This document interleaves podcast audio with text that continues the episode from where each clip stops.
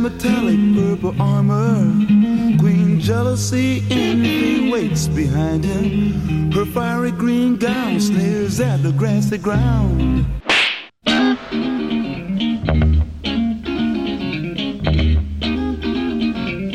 Bienvenidos a Discos y Verborragia. Este es nuestro cuarto episodio. Buah, bu- buenos, dije buenos días que dije Eric, no sé, porque en realidad el viste es un podcast. Lo puedes escuchar, A la hora que tengas ganas. sí, Pero- do- donde quieras. Sí, pero nosotros lo estamos haciendo a la tarde, tarde-noche. Acá con cerveza, volvió, volvió- dejamos el gin tonic y volvimos a la cerveza. La birra más yankee. Ya la abrimos, pero bueno, pueden escuchar. Ahí está. Ahí está. Salud. Se acerca Navidad, así que el brindis no está nada mal. Claro. Eh, y. Y bueno, si alguno está con mate o con café, siéntase incluido. Vale. Sí. Está todo bien. Sí, siéntase Eh. inclusivo. Sí.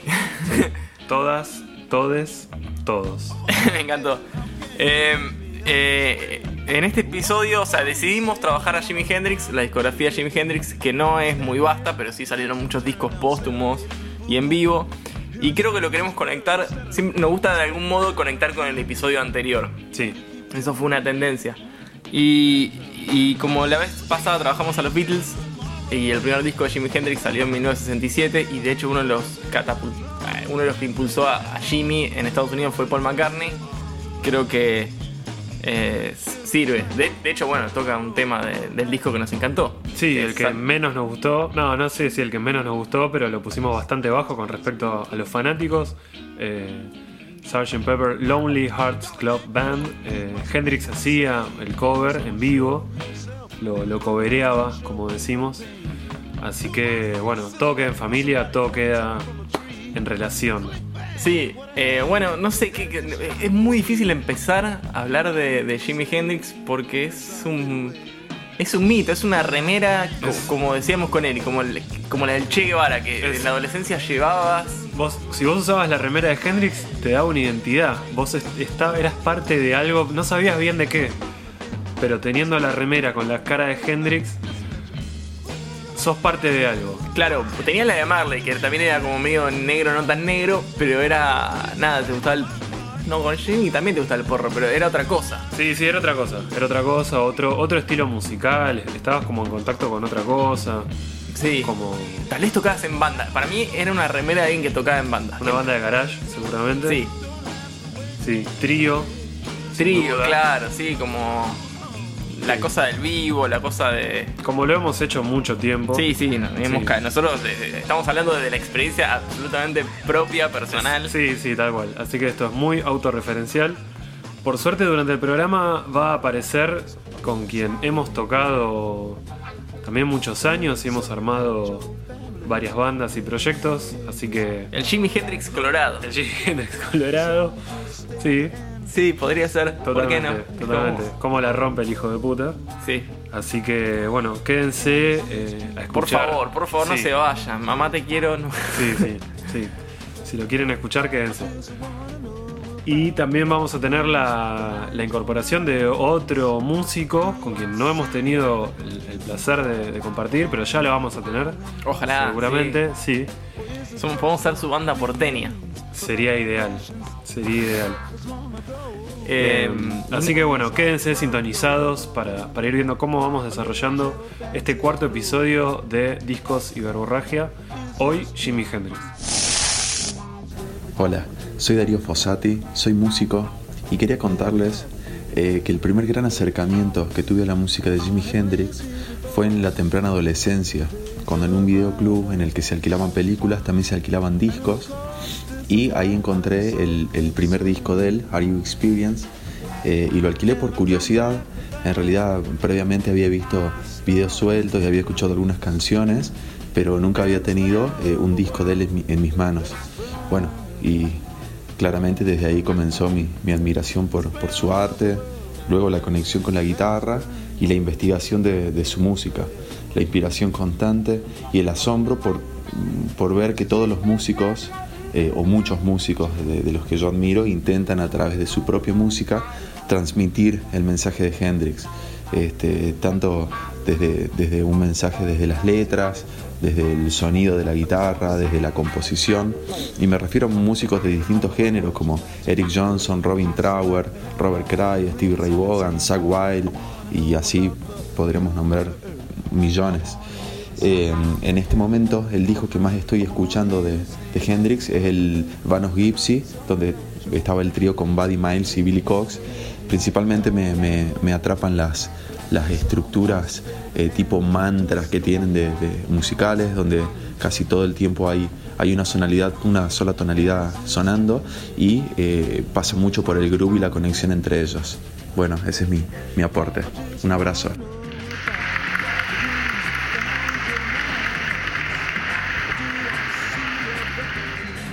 Buenísimo, buenísimo lo que, lo, lo que comparte Darío. Sí, gracias Darío por, por sumarte a, a este cuarto episodio.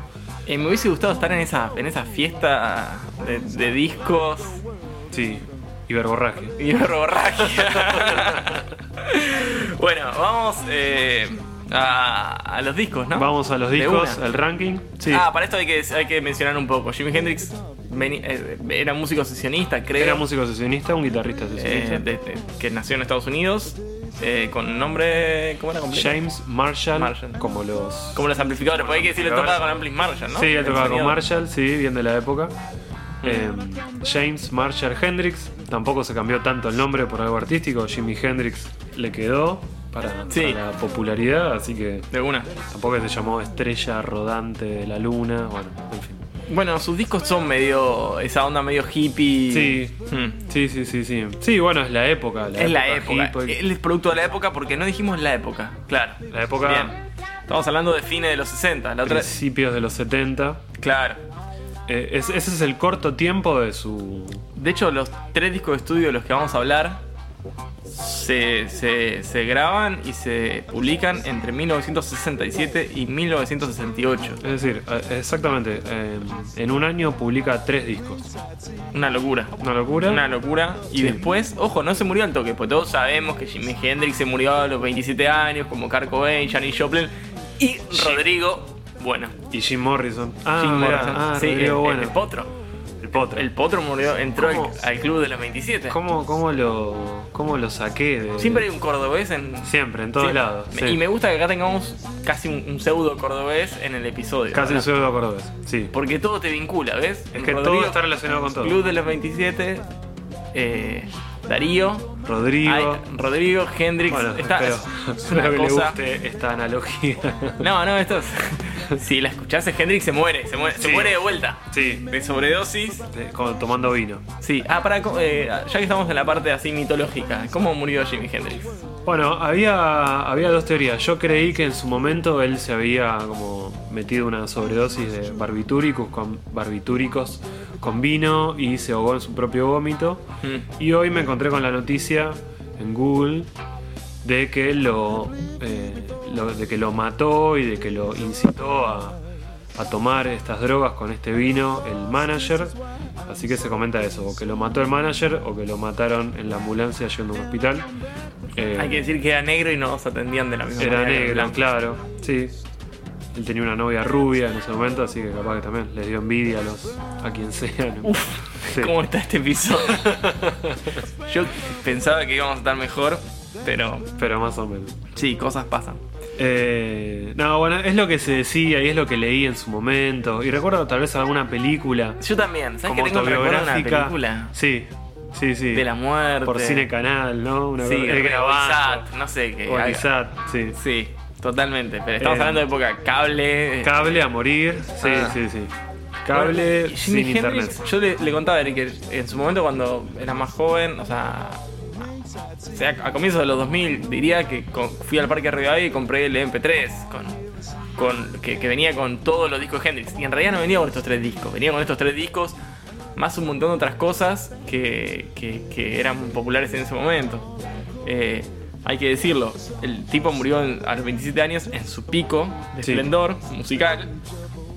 Se creó un mito alrededor de él y después salieron muchísimos discos eh, oficiales y no oficiales de, de- de shows en vivo, eh, póstumos, porque había dejado. eh, si bien él murió en el 70 y él dejó de, de su último disco oficial en el 68, hay dos años ahí en los que él siguió yendo a estudio y grabando con las complicaciones de cambio de formación eh, y, y lo que quieras. El punto es que había un montón de material. De hecho, era, uno- un- era bastante obsesivo con el estudio y hacía como 40 tomas de cada canción. de así cada que- tema hasta encontrar lo que él buscaba.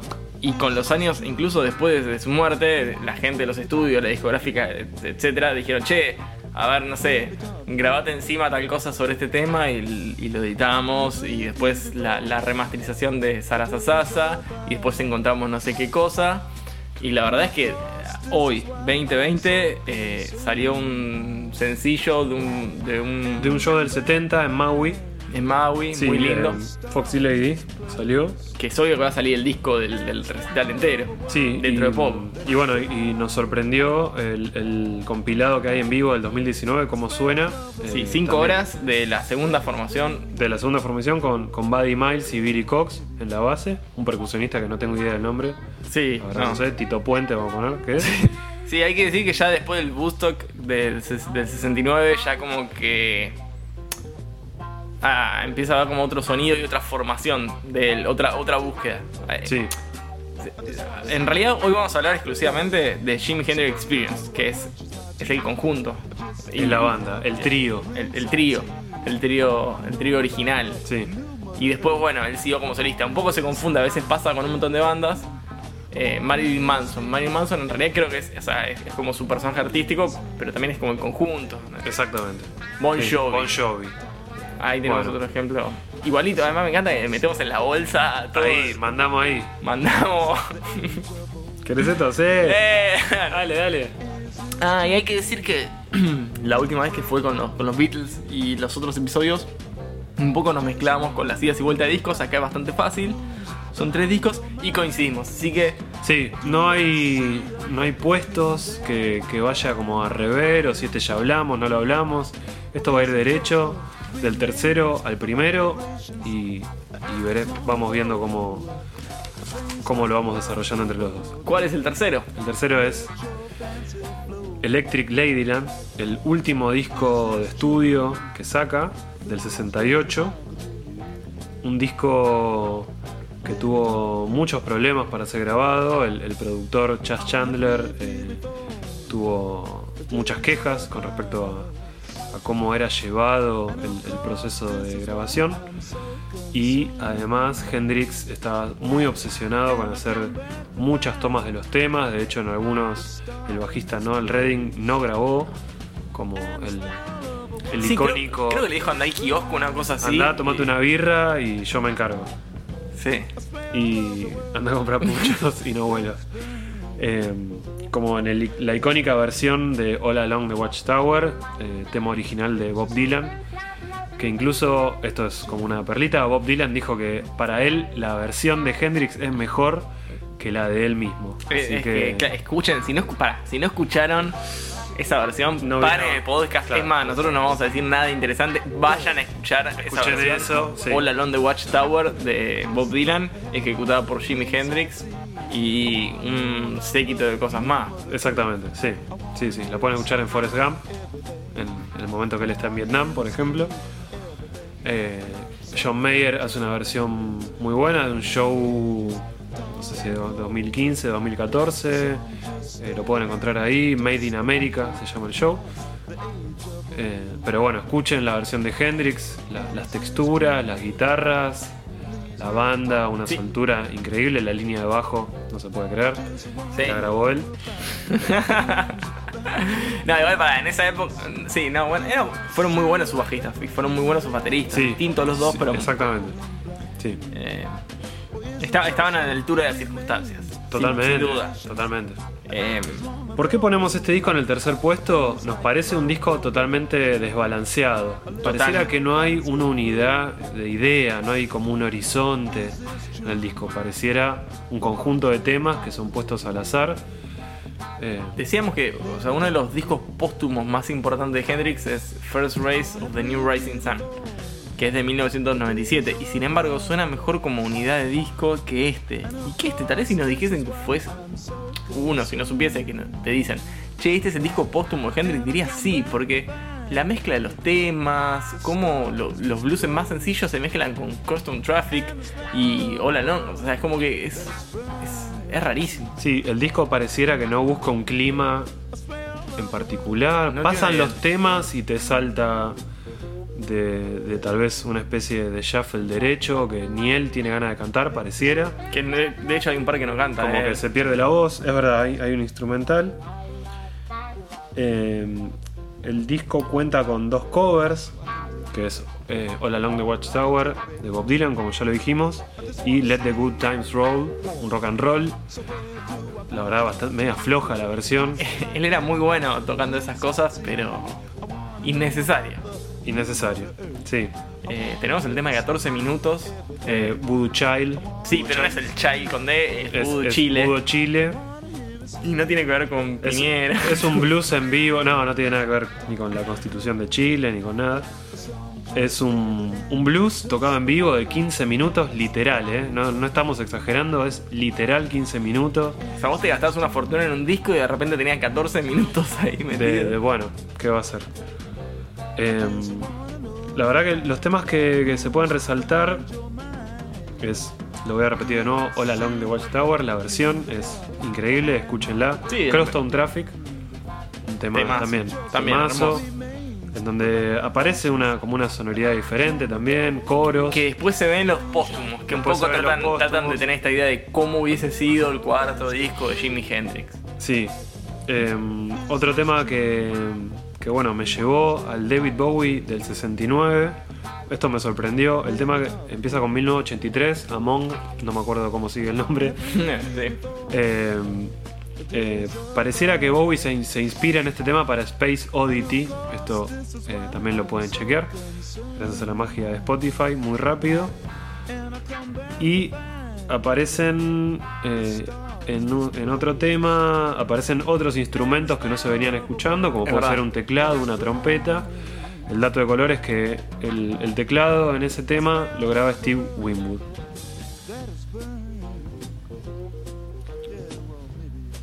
Y hay otros temas en Es donde... un disco largo.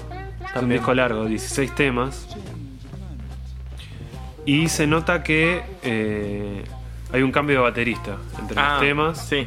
Se nota mucho el- el- la diferencia de estilo de los dos. Los temas más derechos o más a tierra los va a tocar Buddy Miles, el, el- baterista que sería De los Gypsy. de, lo- de Band of Gypsies. Que es lo que, lo que viene después. El último disco que sacó en- que aprobó en vida Jimi Hendrix sería Band of Gypsy, que es un disco en vivo Sí, eh, con esta formación. Que es muy bueno. eh, y, y ya tiene otra sonoridad, otro, otra búsqueda.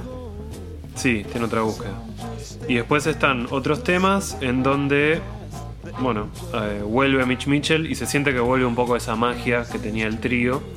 No Sí. porque Buddy Miles no la tenga, sino porque, bueno, para la época, Todavía no habían encontrado el sonido de ellos. Me parece que Band of Gypsies lo logran después.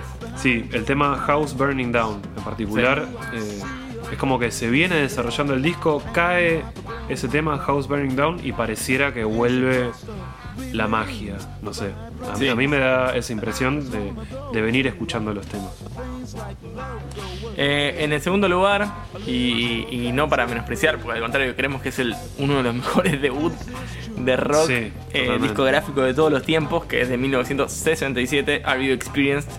Sobre esto hay que decirlo, una curiosidad que, que tiene que ver que esta semana que en Spotify, cuando yo le comentaba Eric, cuando entraba a eh, la front, o sea, la home de Jimi Hendrix eh, para, para escuchar los discos, me aparecía en el, preview de los, de los discos la versión de tapa, el disco, el álbum de tapa amarilla editado en Estados Unidos que empieza con Purple Haze. Y, y- de hecho cuando tocaba discografía me aparecía, ¿vos lo, lo tenés ahí para chequear? Mm, eh, Sí. Me aparecía la tapa, la tapa negra, la que siempre conocimos, o sea, La tapa negra donde aparecen ellos tres ellos tres. con, Mm. con el, el título del disco. Tengo entendido que, que, por lo que charlamos también en el episodio pasado sobre los Beatles, en Inglaterra tenían esta, esta costumbre de no mezclar disco con singles y, y que el listado, y en Estados Unidos que salió unos meses después el disco, porque a Jimmy le costó entrar en ese mercado, Eh, no, como que al principio sus, sus- los blueses tipo Hey Joe, esa, esa movida como que no gustaron mucho y tuvo que entrar por, por otro lado, eh, por el vivo. De hecho, fue el vivo el que lo metió como El Festival de Monterrey. el Festival de Monterrey exactamente donde quema la guitarra, ese todos los trucos, dientes, ahí- magia. Todo. Toca la viola en la espalda. Ya está. Eh, y, y además, bueno, después vamos a hablar un poquito de eso, pero que sí, toca con grandes bandas. De Who, Janis Joplin que lo lleva de vuelta, alguien que murió a los 27 años. Sí, Mucha gente exact- murió a los exactamente. 27 años, Sí, pero se ve que era la onda, ¿no? Como bueno. Sí, eh, bueno, y el, el disco este también, o sea, queda mal, queda largo cuando lo escuchas hoy en día. Son 17 canciones. 17 temas. Tipo sí. una hora, me parece. Entiendo que la versión original era un poco más corta, pero bueno, vamos a hablar de esto, de la versión que está en Spotify, que es la que todos podemos escuchar. Exacto. ¿Y qué- qué se puede decir? O sea, es un disco. Es. Es un. Es rock puro. Es rock. Es rock. Es rock. Así Son como. hitazos. Hitazos, Foxy. Lady. Eh, Foxy sí, Manic Lady, Depression, Purple Haze, Panic Depression, Fire, Thurston. Hey Show, eh, Third Turn from the Sun. Third Turn from the Sun. Sí. Este tema en Red particular eh, se puede encontrar una influencia muy grande en un tema de Prince, de su disco Rainbow Children, del tema Rainbow Children, que pareciera que, que saca de ahí la, la inspiración Prince. Eh, después, Eh, The Wind Cries Mary. O sea, The Wayne Christ Mary. eh, o sea, el tipo mostraba que ya podía ser súper pesado. Que para la época además era raro ser así de pesado. Y a la vez sacó, Ese salió como single y fue un tema con él con una voz mucho más suave, arpegios. Eh, me parece que es, es genial. Es, Sí. un, es un disco impresionante. Sí, un, un tema en donde la, pareciera que la banda es una, ¿no? Donde toda la banda va hacia un lugar y se siente eso. Totalmente. Está Red, Red House Blues, ¿no? Un blues casi, casi tradicional de Chicago, pero casi. Casi. Porque la, el groove que ellos le ponen eh, está muy marcado por, por cómo ellos tocaban. Creo que el baterista Mitch Mitchell influye mucho en cómo está, llevando, está, está llevado este tema. Los cambios están marcados de otra manera, no de manera tradicional, pero sí en lo que es la armonía, sí es un blues desde lo tradicional. Eh, y esto nos lleva a uno de los mejores discos de todos los tiempos, creo. Tal vez el único que tiene como una. eh, que se puede escuchar conceptualmente como disco en su totalidad. Se- Sí. digo, lo- hasta, hasta casi en el arte de tapa lo ves. Sí, ¿Te das cuenta que es, que es un disco? Que es Axis Bold as Love, que salió eh, ocho meses después. Después. Bueno, que no sé si hace falta. Es, es del 67 es del mismo año. el mismo año. Y bueno, acá tenemos un invitado que va a hablar de, de este disco. Sí, Eric. nuestro querido amigo Eric, no es joda, se llama Eric también. Sí, teníamos una banda en un momento Tu- Tuvimos Sí. una banda, así que, es. que había dos Eric. Exacto. Exacto. ¿Cuántas bandas pueden darse ese lujo? No lo sé. Totalmente. Eh, Hileret puede ser una. pero, pero bueno, vamos a escuchar a, a nuestro querido amigo Eric hablándonos un poco sobre este disco y su parecer. ¿Qué tal amigos? Acá Eric Sigliano, guitarrista, gran amigo de los creadores y hacedores de este espacio y gran amante también de, la música de Jimi Hendrix, de como guitarrista, como compositor, eh, letrista y, vocalista. Así que bueno, me pone muy contento que me inviten a hablar un poco en este caso del segundo disco de la Jimi Hendrix Experience, eh, Axis Bold as Love, disco que sale en 1967, a finales de 1967, apenas ocho meses después de- del primer disco de Are You Experience, producido acá también por Chas Chandler, eh, quien fuese bajista de los Animals, y cuenta con Eddie Kramer en, en la consola, en la mezcla. Eh, la intro del disco es bastante particular, eh, se escucha una entrevista en una radio EXP a un tal Caruso interpretado por, por el mismísimo Hendrix, donde se le pregunta de naves espaciales, extraterrestres y, cosas por el estilo, y justo en su respuesta cosas extrañas empiezan a suceder, se escuchan unos ruidos eh, muy misteriosos, y ahí mismo engancha con el primer tema, Up from the Skies, que habla un poco de lo mismo, así que digamos que el arranque del disco es bastante conceptual, desde, desde las letras, si se quiere, y, le da como un toque así cinematográfico. Me parece que eso está buenísimo. Eh, si tuviese que elegir eh, algunos temas, el disco está, está para escucharlo desde el primero al último, pero yo me voy a quedar con Spanish Castle Magic, eh, uno de esos temas bien, bien rabiosos, de riffs súper pesados, tema que tocó mucho Hendrix en vivo, así que ese me parece que, que es muy representativo de, una de las facetas de Hendrix y el otro que voy a elegir eh, eh, representa si quiere el lado más, más eh, melódico, intimista y, sutil ¿sí? de, él. Y habla también de castillos. Es Castles Made of Sand que me parece increíble también. Pero bueno sería injusto también no nombrar a, Little Wing Bold as Love.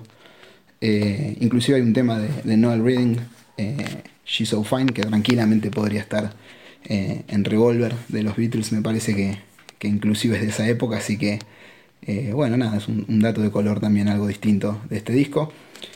es muy loco pensar, ya hablando más en, general de los tres discos, como, como en dos años aproximadamente Hendrix sacó digo, estas, estas tres obras increíbles. Por eso me es difícil decir que, Axis Bold Love es, mi preferido, porque los tres me parece que forman parte de un mismo paisaje o relato musical, si se quiere. Eh, pero bueno, este tiene temas increíbles, así que recomendadísimo.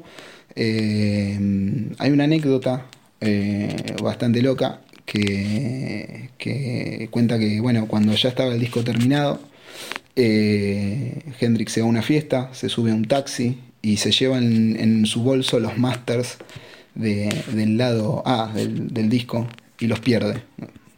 Vaya a saber uno que flashea o en que si estaba capaz un poco desorientado. Eh, y, eso no se vuelve a recuperar, así que seguramente eh, a las puteadas y, a las apuradas Eddie Kramer tiene que hacer la mezcla del lado A en una noche, porque tenía que salir el disco y no quedaba otra, así que eh, nada, está bueno para los que tengan el oído un poco más fino ver si, si hay alguna diferencia en cuanto a la producción del disco en los primeros temas, si los comparamos con los últimos.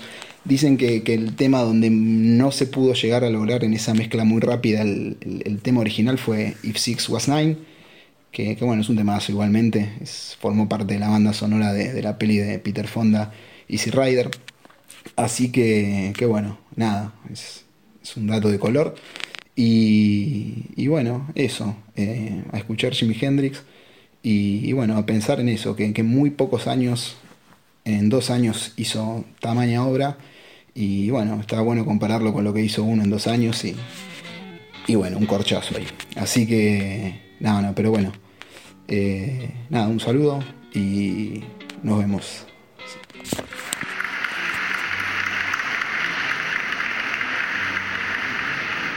encantó. Sí.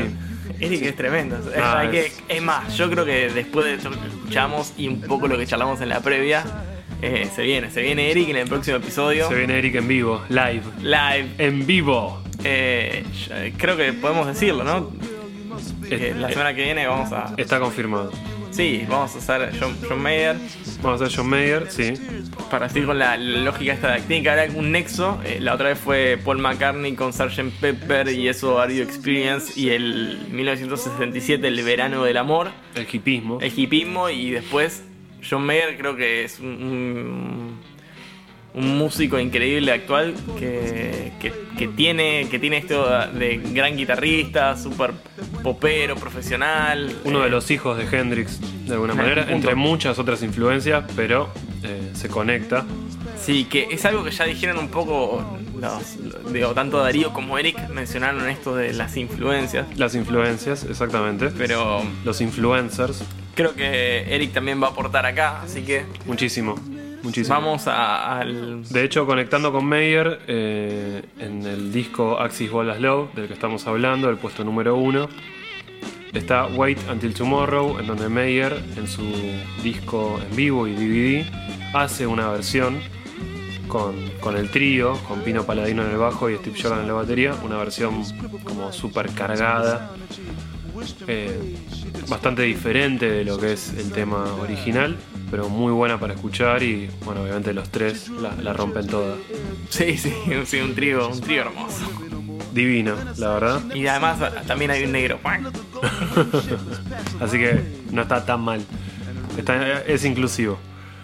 Em, un tema que me llamó mucho la atención de Bolas Love es Ain't No Telling, que es el tema que sigue a Wait Until Tomorrow. Un, un tema de estilo funk, rápido, con arreglos sutiles, atresillados. Eh, juega mucho con esa figura el tema. Eh, tiene un solo que se, que se construye dentro de esos arreglos hasta que empieza como a, a bajar el tempo y llega al final. O sea, una canción a mí me pareció como muy bien armada, muy concisa y muy interesante de escuchar al mismo tiempo. Re. Sí. Sí, Sí, hay hay que decirlo, algo que tal vez Axis no tiene los temas más hiteros cuando uno busca playlist de, de, de Jimmy.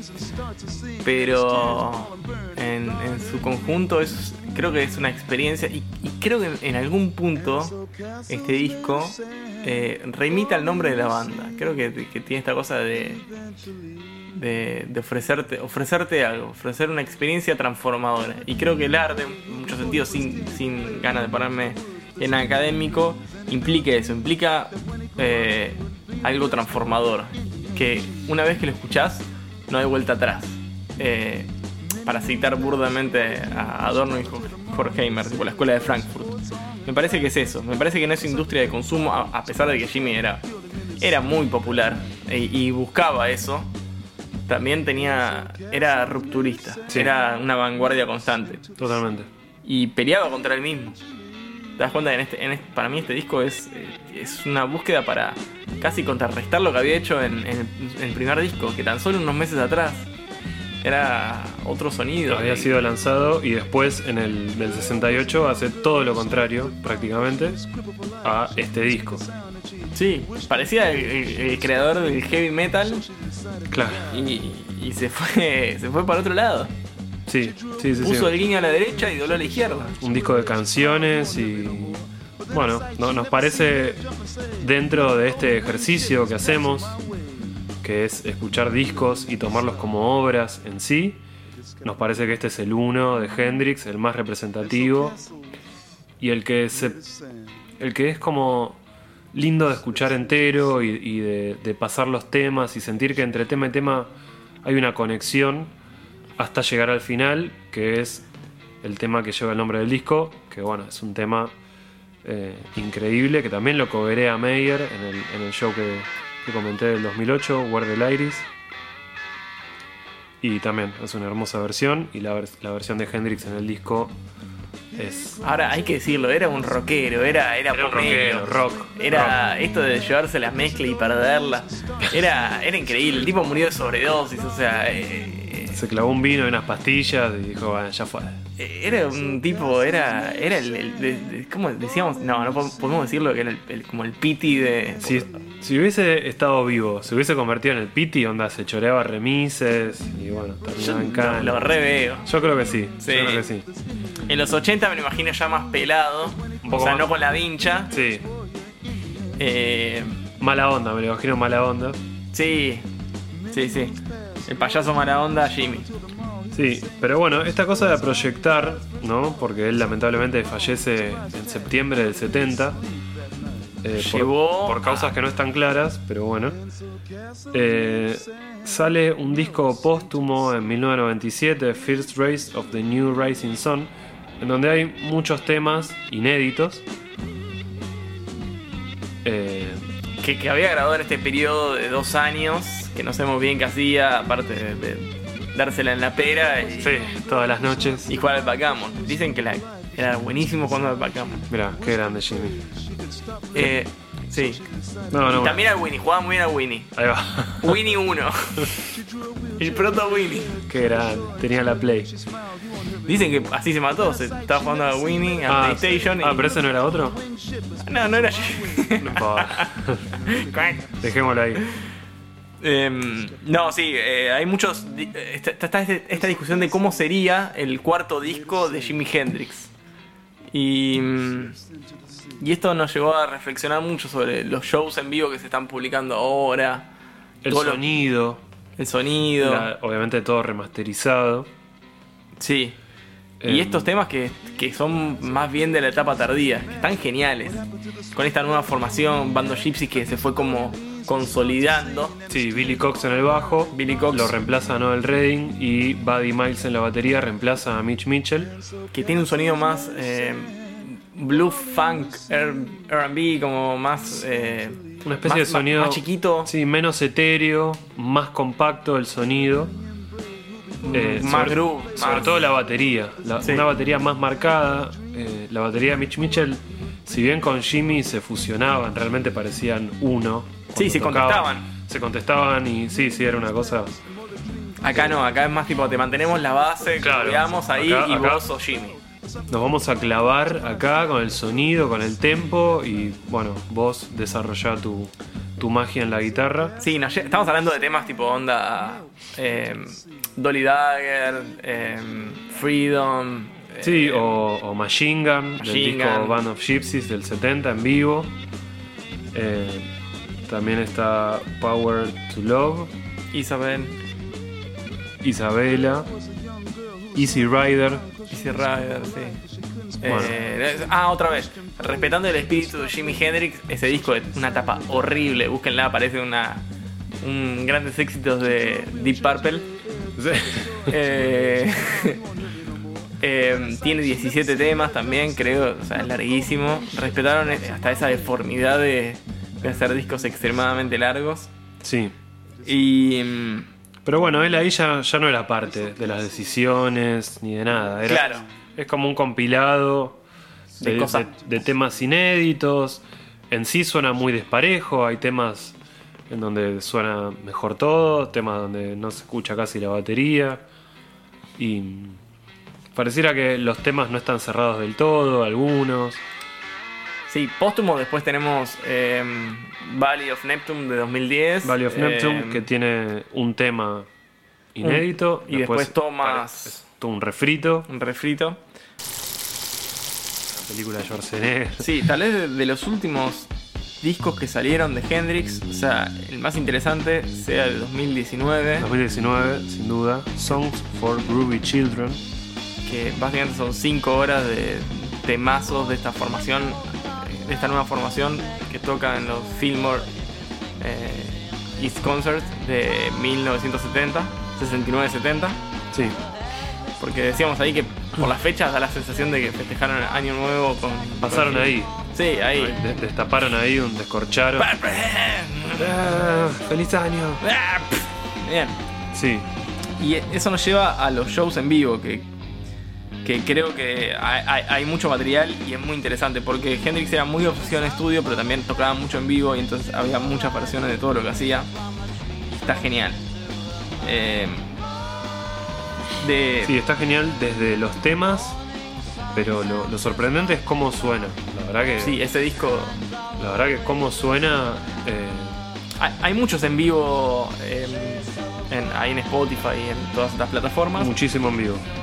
Podemos mencionar algunos, pero sinceramente eh, vayan, vayan a este que, A este de tapa roja, que es increíble. sí, sí, sí. Para mencionar algunos otros, es Miami Pop Festival, eh, eh, Blue Wild Angel, que es Jimi Hendrix at the Isle of Wight, eh, 2002. Sí, ese fue un show bastante complicado para él, dentro del sonido, se- Mucho público. se- mucho público, se nota un poco su fastidio y el de la banda.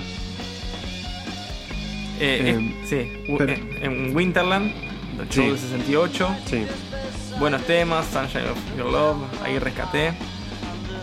Eh, Live at Berkeley, de 1970. sí, hay unas grabaciones de la BBC también que, que suenan muy bien. Sí, como todo lo de la BBC. Está piola, sí, está piola. sí, sí, sí, está bueno. muy bueno. Sí. Pero bueno, decíamos un poco de que, de que entre el, el disco este póstumo de, de inéditos y el sonido del 2019, de este Songs for Groovy Children, tal vez uno puede llegar a imaginarse ¿Cómo hubiese sido? cómo hubiese sido. Cómo hubiese sido si él no hubiese fallecido de esta manera tan absurda. Que es completamente contrafáctico esto, pero bueno, es parte de lo que. de este ejercicio. Sí, de la imaginación y de, de Al escuchar. poder. Exactamente. Eh, top eh, como tres en vivo, que tal vez es recomendable para los que le gusta Jimi Hendrix, porque es importante él como violero tocando en vivo. Eh, Live at Monterrey, que algo mencionamos, que es- fue lo que le permitió entrar en plano en Estados Unidos. Sí. Donde él que prende fuego la guitarra, toca con los dientes. Y comparte escenario con los Who, con Janis Joplin, o sea, se, se va creando el mito. El mito, exactamente. El mito del Jimmy, ¿no? La parte popular, porque él tenía toda esta parte de vanguardia re interesante de sonido, re de nicho, pero también él dijo, eh, él era un frontman. Él era un frontman. Digo, de la misma manera que el, el de los revoleaba un poco el brazo y todo. Sí, sí.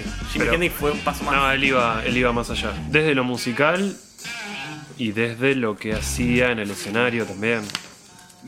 Sí. Y bueno, en, en- en vivo yo creo que también es muy interesante rescatar en, en segundo lugar tal vez esta, esta cosa, ¿no? Band of Gypsy, que es el último disco en vivo, en vida que él aprobó en algún Sí. punto. Y mezclarlo también con, con Groovy Children, porque eh, creo que es, es increíble es, es esa formación Es esa formación. que suena muy bien. Suena muy bien. La verdad que suena muy cojonuda. Machine Gun. Machine Gun, Fire, la- el sonido de guitarra en el solo. Sí. Incluso eh, Purple Haze. Purple Haze, totalmente, que suena de otra manera porque en la base lo interpreta de otra manera. Eh, no sé, vayan a escucharlo, pónganse, pónganse Songs for Groovy Children del 2019 y deleítense con el sonido y la, la capacidad interpretativa de estos monstruos eh, en vivo. Pero bueno, en vivo también, y hay que decirlo, yo creo, tal vez por la parte más pochoclera, la parte más grasa que tengo en, en- en el corazón, la parte que me lleva a comer pizza de guerrín o guerrín, que, que me pide a gritos mencionar el, el- el recital de Woodstock. Recital de Woodstock es como una transición entre las bandas. eh, se mantiene el baterista original Mitch Mitchell. eh, el bajista cambia, ya es Billy Cox, quien sería el bajista de Band of Gypsies, como ya lo hemos dicho. Y hay un percusionista ahí medio perdido. En, en Woodstock todo tenía que haber un per- siempre tenía que haber un percusionista. Si Santana ponía un percusionista. Exacto. Jimmy no se iba a quedar atrás. Eh, sí, es obviamente un recital histórico, icónico. Se pasaba en los cines, de hecho, este recital, en donde la gente vitoreaba a Hendrix. Tocando ahí el himno. El himno yankee. Bueno, en fin. La versión de Fire es para destacar. Sí. Eh, Y es, hay algo ahí. es eso, fue un, un recital eh, Desprolijo, pero él con la guitarra está con un sonido. Está en un gran momento. Un gran momento. Estamos hablando de 1969. Ahí, Sí. en la cresta de la ola. Sí, exacto. Hipismo a morir. Vinchas, colores, drogas. Bueno, Hendrix. Hendrix. Hendrix es eso. Es eso. Sí. Es eso y mucho más. sí. Pero en parte es, es eso. Eh, eh, ¿Alguna reflexión sobre nuestro amigo? Eh, una especie de estrella fugaz en la Tierra, convirtiéndose en un sol incandescente que pareciera que no, nunca va a dejar de brillar y de, de generar influencia y expansión en la música. Genial. Si fuese un futbolista, eh, ponele, ¿qué, qué, qué dirías de Jimi Hendrix? Porque creo que es un tipo que juega para la tribuna, pero también es re habilidoso. Y sería una especie de Riquelme. Ah, me gusta. Sí, sí, lo, lo veo. Lo ves, ¿no? O sea, Lo veo, el sí. topo después del solo. Totalmente, así como. Ahí, eh, Hay técnico, pero de, de tribuna. Ahí está Exacto. Riquelme, me- me exacto. copó. Y muy inteligente también. Muy inteligente. Y, y después, si fuese una bebida, por ejemplo. Porque tiene esta cosa entre Estados Unidos e Inglaterra. Yo creo que Jimmy tiene, tiene eso. Tiene un, un poco del viejo mundo y un poco de Estados Unidos. Porque si bien él, él es yankee, la realidad es que era re inglés también. Era muy inglés. Eh, wow. Es como mezclar un té con, no sé, con un café de Starbucks. Pero Claro. te sale Jimi Hendrix. jodido. Sí. Eh, Es como una, capaz te cae medio pesado. sí, una patada de hígado. Ahí medio. Sí, sí, sí. Pero bueno. eh, creo que hay algo del legado. Me parece el legado de Jimi Hendrix es El legado es, es muy fuerte. Es muy fuerte y se nota, se nota en, en todo lo musical, en, en los guitarristas. Bueno, es, es muy guitarrista, ¿no? Es, eh, esta cosa de, de- de- de influencia muy fuerte en todos los guitarristas. Eh, casi, casi imposible de evitar, de alguna manera. Sí, en algún punto, si tocas la guitarra y, y te metes de lleno, pasás por ahí. Sí, vas a llegar ahí. Vas a, vas a llegar ahí. Después irás para otro lado, lo que quieras. Pero es como un punto, no sé, como tomarte el bondi y no pasar por el Cid Campeador. Claro, es el centro de la ciudad, Exacto. listo. Vas a pasar por ahí.